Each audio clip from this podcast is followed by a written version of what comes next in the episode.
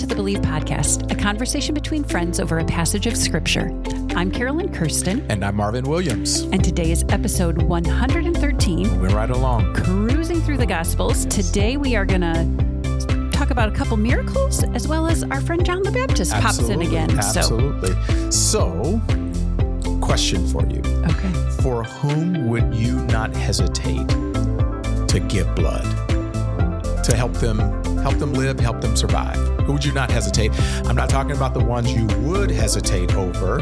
Yeah. I'm sure there are a few of those. I I well just about anybody, I think. I mean, if we're talking about like in a Oh wow. Okay. I I mean, I don't have issues with needles, so that part's not challenged. Now, I will so as far as like laying down my life, I feel what first popped in my head our daughter Caitlin just had ACL surgery. So I did have to play nurse for her okay. for about 10 days, which I very much wanted to do.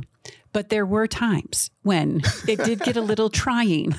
And I thought, okay, if I have to change these ice packs, I was like, okay, you can do this or adjust this pillow and, you know, all of the things that keeping track of the Caitlin medications. Is hearing. Watch, I know. Well, and you know, Caitlin, that I, I love you dearly and I did want to do it, but there are times yeah, yeah. that even that was challenging. Yeah.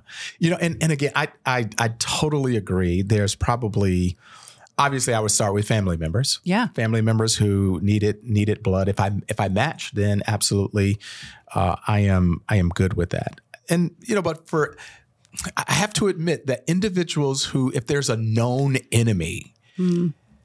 I, and I want to be like Jesus. I really do want to be like Jesus.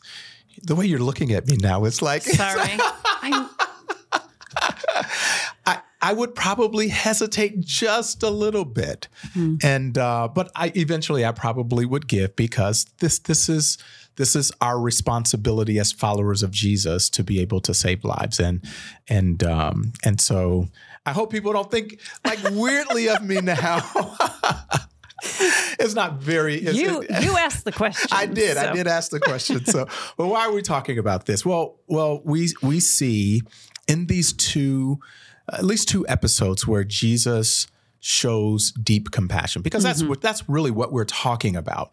If you're giving blood to someone, helping someone um, you know survive you're showing compassion and and jesus shows compassion in two episodes and that actually leads to um, a resulting question from John the Baptist um, yes. disciples, and so um, so we we see two families that Jesus shows compassion to. And the first one is a centurion. His his servant is sick and and he comes to Jesus. What do we see in this passage? Yeah, so this is in both Matthew 8 and Luke 7. And um, this centurion sends um, some people to Jesus to say, please help. Yeah which remember, a centurion is a Roman official. So this is not a Jew. Yep. This is somebody with high authority himself. And he is asking for Jesus' help. I think it's very interesting that he, even as a powerful official, has come to the end of his rope. Like mm, there's nothing he can really do. Good. Yeah. Um, so out of desperation, he asks for Jesus' help. Um, and and Jesus is impressed with that. Hmm. I mean, he is impressed that because so Jesus starts coming and then the centurion says, Nope, you don't need to come. I know you could just say Absolutely. the words. Absolutely. And my servant would be healed, That's which really that is what really impresses Jesus is his faith. Um, and I think it impresses the point that it is our faith that Jesus was impressed by. He was not impressed that this guy was a Roman. He's, he wouldn't have been impressed if he was a Jew, but it was his faith uh, and his belief that Jesus could do something yeah, in yeah. this situation. That was what um, Jesus notice it takes yeah. note of. He he recognizes Jesus' authority and power. He commends this man's faith, the fact that he's a Gentile, and um, and Jesus actually says, "You have mega faith." That's really what the what the word is. Mm-hmm. Great faith. You have mega faith, and um, and then Jesus says, I, "I've not seen faith like this in all of Israel." And to the point where he says, "Hey, I, I know you're." I know that you're a, a you're a high end authority, but you're going to have a seat at the table, not because of who you are, but because of your great faith. And as I as I read this passage, man, I'm I I want to have that kind of faith mm-hmm. where I can trust that God's word will do the work. And um, it doesn't have to be with bells and whistles, that I can trust him and I can trust his word. And that for him to just simply speak the word and he can heal, speak yeah. the word and you know, oh, habits are broken. Speak the word and lives are changed. And so I want to have that kind of faith that this man had. And uh, and he kind of he kind of just, you know, kind of reveals my own underbelly of doubt and and maybe even a level of faithlessness. And yet this man gives us a great, great example of what it means to faith in in in, in Jesus. The interesting thing is at this point, I believe that it doesn't say it, but I believe that this man who is a Gentile now say like like I really do trust this person as Messiah. Mm-hmm. And he doesn't have the history of the Jews as Messiah, as you know, that the Messiah is coming. But his faith was so deep in Jesus. His faith was so um, like like no, I trust you. Uh, I have to believe that this man had a, an an inkling after he heard a little bit more about Jesus that yeah, I believe that Jesus is the Messiah and I can place my faith, not just my faith, not just faith for the healing of my servant, but the faith that I need for my life, placing it in His hands. So, uh, so I, I, love this. I love this story, and and and yet there's another mm-hmm. story that we see. So immediately following this in Luke, we see um, Jesus and his disciples are walking along, and a funeral procession yeah, essentially yeah, yeah. passes by. One interesting note between these two scenes, I think, is that the uh, the centurion asks for Jesus's help. Yeah. And in this situation, he just jumps in. Nobody asks him. Nobody asks. Yeah. But it is a widow whose only son that has passed away. So in that culture, this woman has nothing. Yeah. yeah. She she has no one to care for her. Um, she has no rights. So she is in, she too is in a desperate situation, unlike the centurion who had all kinds of power yeah. and re- had had no yeah. um, needed intervention from Jesus. This woman has nothing. She is very aware of her desperation. Um, and Jesus reaches out, well, engages with her by raising her son back to life. Yeah. Yeah, this is this is, you know, again, we we see this amazing compassion that Jesus has for both these individuals. Mm-hmm. One is, as you mentioned, one is very powerful, one is not. Um, one is probably known, the other is not. And so we see the wide range of Jesus's compassion for all people, mm-hmm. um, for those in power and those who are not and everybody in between. Yeah. So if you've ever ever wondered um, if if Jesus loves you, has compa- will have compassion on you, or that you maybe wondered that man, my sins are too great, or I don't know enough, just throw that out of the window because we see in these two stories yep. the wide range of Jesus's compassion. Um, he blesses and touches the powerful as well uh, as those who are not. And so, uh, so I love this about um, about Jesus. Now, these miracles um, are great, and these two plus others. It causes a little um, stirring in John the Baptist's disciples. Mm-hmm. And so they see all of these things happening. And so John the Baptist is in prison at this point. Um, and and um, and they see all of this. They go to John the Baptist while he's in prison and say, hey, listen, all of this stuff is happening. People are being healed and the dead are being raised. And so, what should we do about this? And Jesus' response is what? Yeah.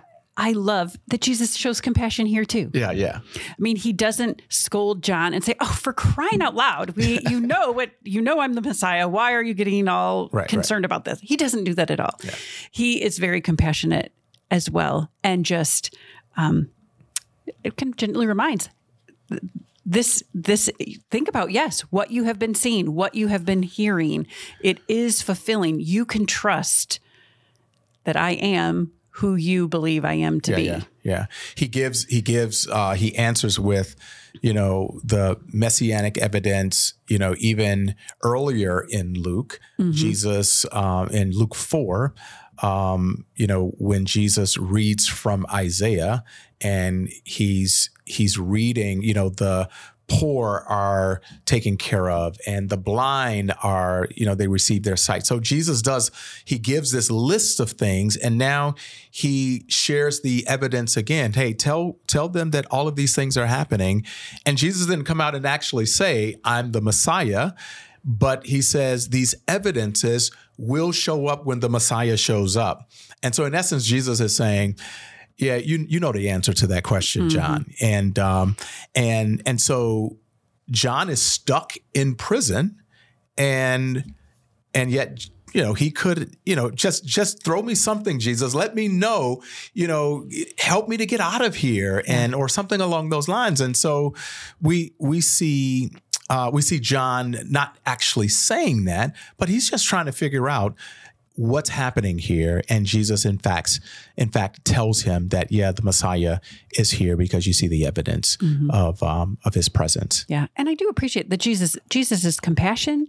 And it also shows us that god can handle our doubts and questions. Yeah. Like those that is normal. Yeah. We there is a lot we don't understand. Um, at the prayer retreat a few weeks ago i loved that uh, elliot daniels shared that we all have a point of view. Right, like right. I'm looking at a situation from, you know, my point of view. Right. You have a different point of view. You have a different point of view, but God has the whole view. Yeah, I love that. I thought that was so insightful. I definitely, that has stuck with me. And I think that connects here too. Like, we have a point of view. God knows we're only seeing a little bit of the situation. We don't understand how it fits in all of time and what's coming up ahead. And so he can handle our doubts and questions. He he recognizes, yep, they're they're just uh, finite creatures who only understand right, a little right, bit. Right. So he can handle it, yeah, and he yeah. is compassionate towards yeah, us. Absolutely. One of the things I love, uh, another thing that I love here is Jesus could have gotten John out of prison. But he gave John something more than freedom from prison, and that is uh, a commendation that there is no greater hmm. prophet, mm. there is no greater um, yeah, no greater prophet than John uh, the Baptist. And so, so he gave John the highest compliment that anyone could receive, and it's coming from the Messiah. Mm-hmm. And so, so I love the fact that he, um, you know, got you know again he has the whole view, but what he could have done, he could have re- uh, he could have rescued John out of prison. But I think he gave John something even greater than his freedom, and that is now through the annals of time, John is recognized as one of the greatest prophets and one of the greatest forerunners um, in uh, in history. And so we, so I love the fact that Jesus compliments him in that way, mm-hmm. and um, just like he complimented the the the centurion, uh, the centurion, that your great, your faith is great. And here we see another commendation of Jesus saying, John, um, you're a great man. Yeah. So, yeah. Yeah. Um, what can we believe about God, ourselves, and others from these scenes yeah, here? I, I think I love the fact um, we can we can truly believe that uh, that God shows compassion to a wide range of people, mm-hmm. not just for a certain group of people, but literally the most powerful, the least powerful, um, and everyone in between those who are children and those who are adults, uh, those who are doubting and those who have a solid faith. Um, and so I love the fact that that he gives us this range and we can believe that he is compassionate to all. Yeah. Yeah. Totally agree with that. And yeah. I and also I mean in addition to that or another angle of that is that I think it's interesting um, both of these miracles, the healing and raising from the dead, um, Jesus doesn't actually interact with the person who receives the miracle. Ah, very good. Yeah. Very so good insight. We can and we we know that. We pray for our family members our loved ones who are sick who are in need. And jesus has compassion in that. Like we uh, when we come on behalf of other people. Yeah. so his compassion extends not just to us but to those we care about. That's really good. Um and then as far as myself and others i do think because of his compassion towards towards me it does make me that much more comfortable in coming to him with my doubts, with my questions, with my needs, with my concerns, and he can handle all of it. Yeah. He can handle all of it. I love it. Great conversation. Great, yeah. great insight. Great conversation around these two, um, I think, phenomenal miracles, and even the questions that come out of it, mm-hmm. and uh, and how Jesus responds, and He responds with a great deal of compassion. Yeah. Well, thank you, friends, for joining us. If you are listening to this in real time when these episodes come out, you know that Christmas is coming. So we are going to take a couple weeks break. If you are not listening in real time, well, then you've got some time to catch up or go back and listen to another episode again or the ones that you skipped over. Um, we'll be taking a little time off for Christmas and then we'll join you back again in the new year.